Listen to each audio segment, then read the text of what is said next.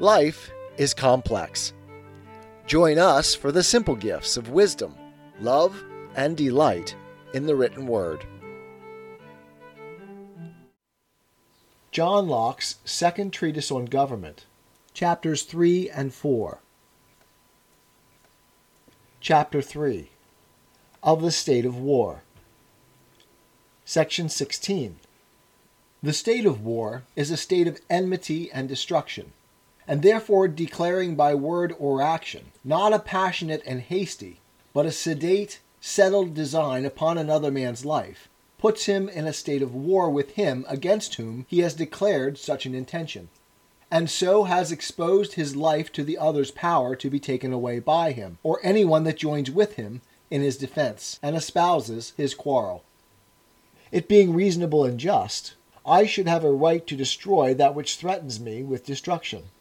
For by the fundamental law of nature, man being to be preserved as much as possible, when all cannot be preserved, the safety of the innocent is to be preferred.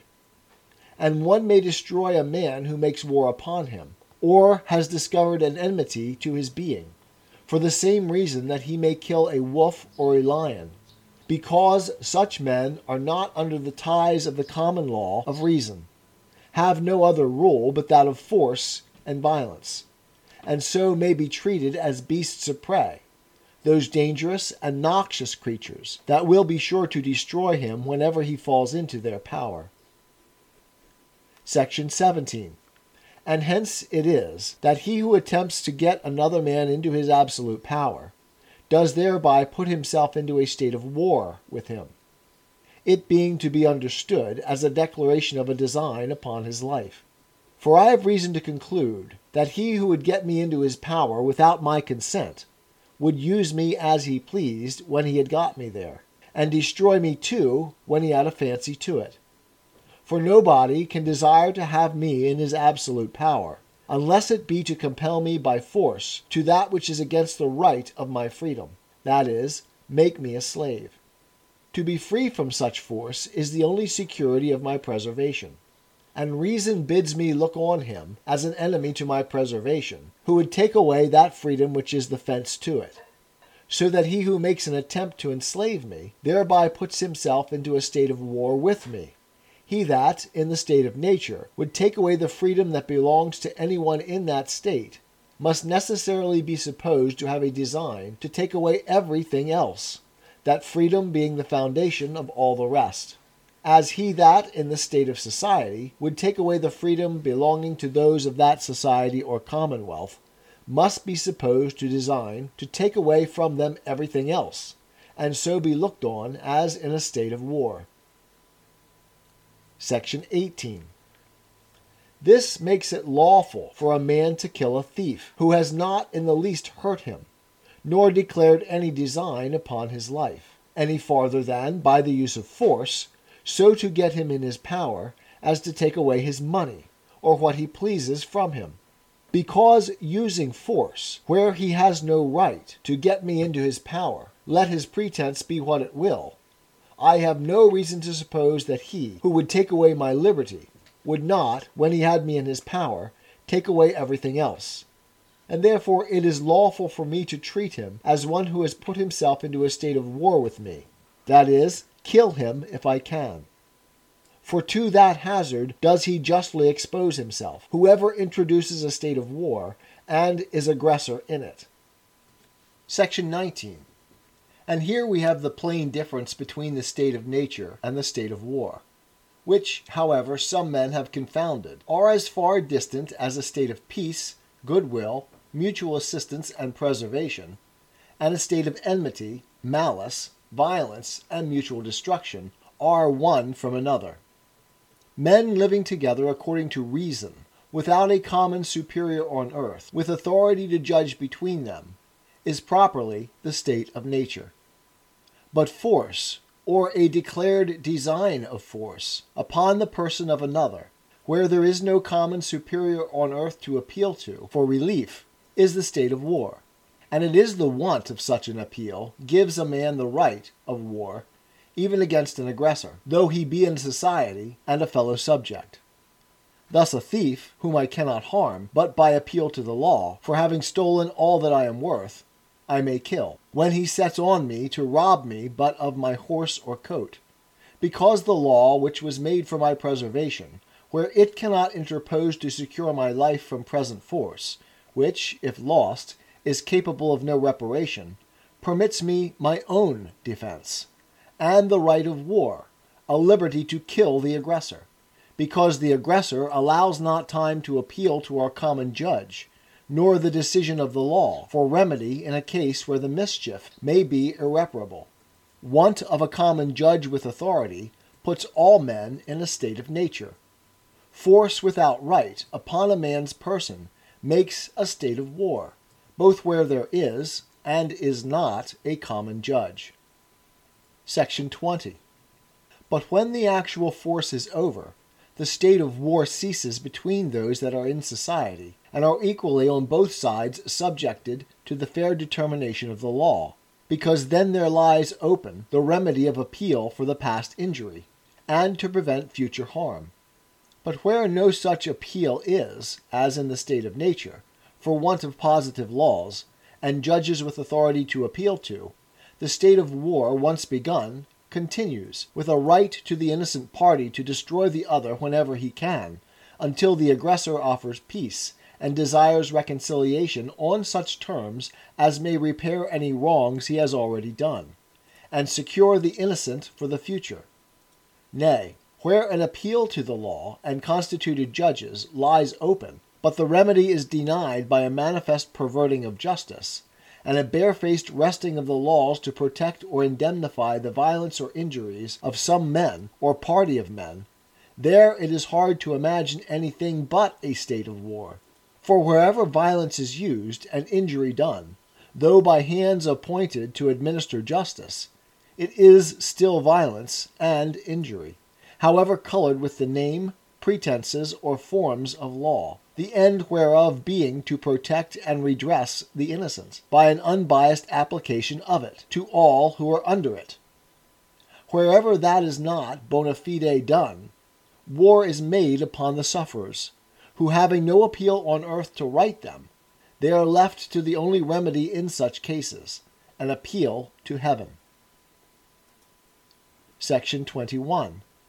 To avoid this state of war, wherein there is no appeal but to heaven, and wherein every the least difference is apt to end, where there is no authority to decide between the contenders, is one great reason of men's putting themselves into society, and quitting the state of nature. For where there is an authority, a power on earth, from which relief can be had by appeal, there the continuance of the state of war is excluded, and the controversy is decided by that power. Had there been any such court, any superior jurisdiction on earth, to determine the right between Jephthah and the Ammonites, they had never come to a state of war. But we see he was forced to appeal to heaven. The Lord the judge, says he, be judge this day between the children of Israel and the children of Ammon. Judges 11:27. And then prosecuting and relying on his appeal, he leads out his army to battle and therefore in such controversies, where the question is put, Who shall be judge? it cannot be meant, Who shall decide the controversy? Every one knows what Jephthah here tells us, that the Lord the judge shall judge. Where there is no judge on earth, the appeal lies to God in heaven. That question then cannot mean, Who shall judge, whether another hath put himself in a state of war with me, and whether I may, as Jephthah did, appeal to heaven in it. Of that I myself can only be judge in my own conscience, as I will answer it at the great day to the supreme judge of all men. Chapter 4 of Slavery, Section 22.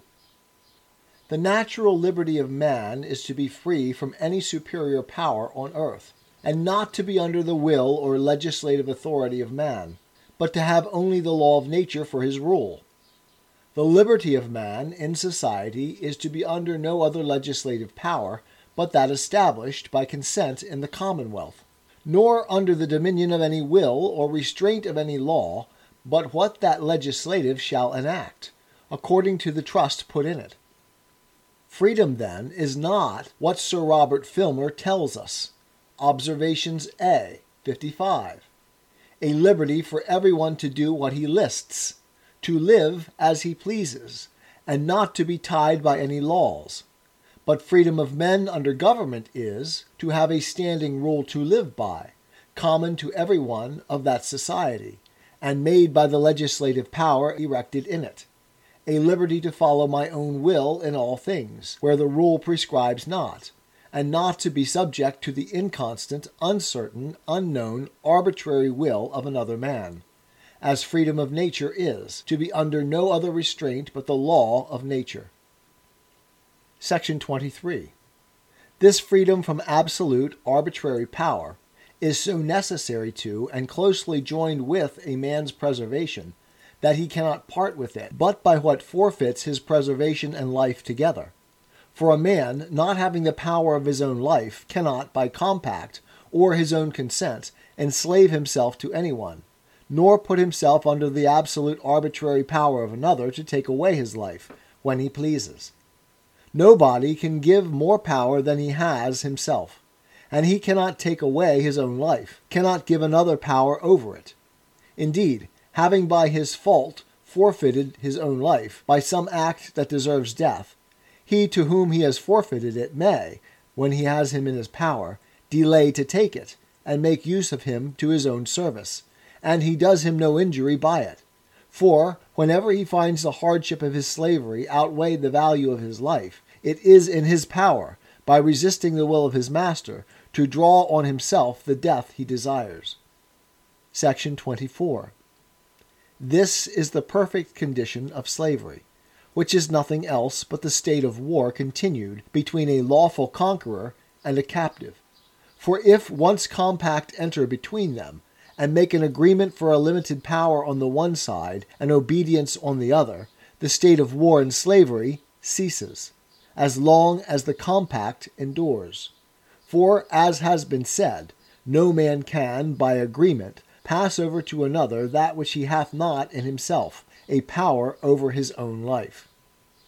I confess, we find among the Jews as well as other nations that men did sell themselves, but it is plain this was only to drudgery, not to slavery.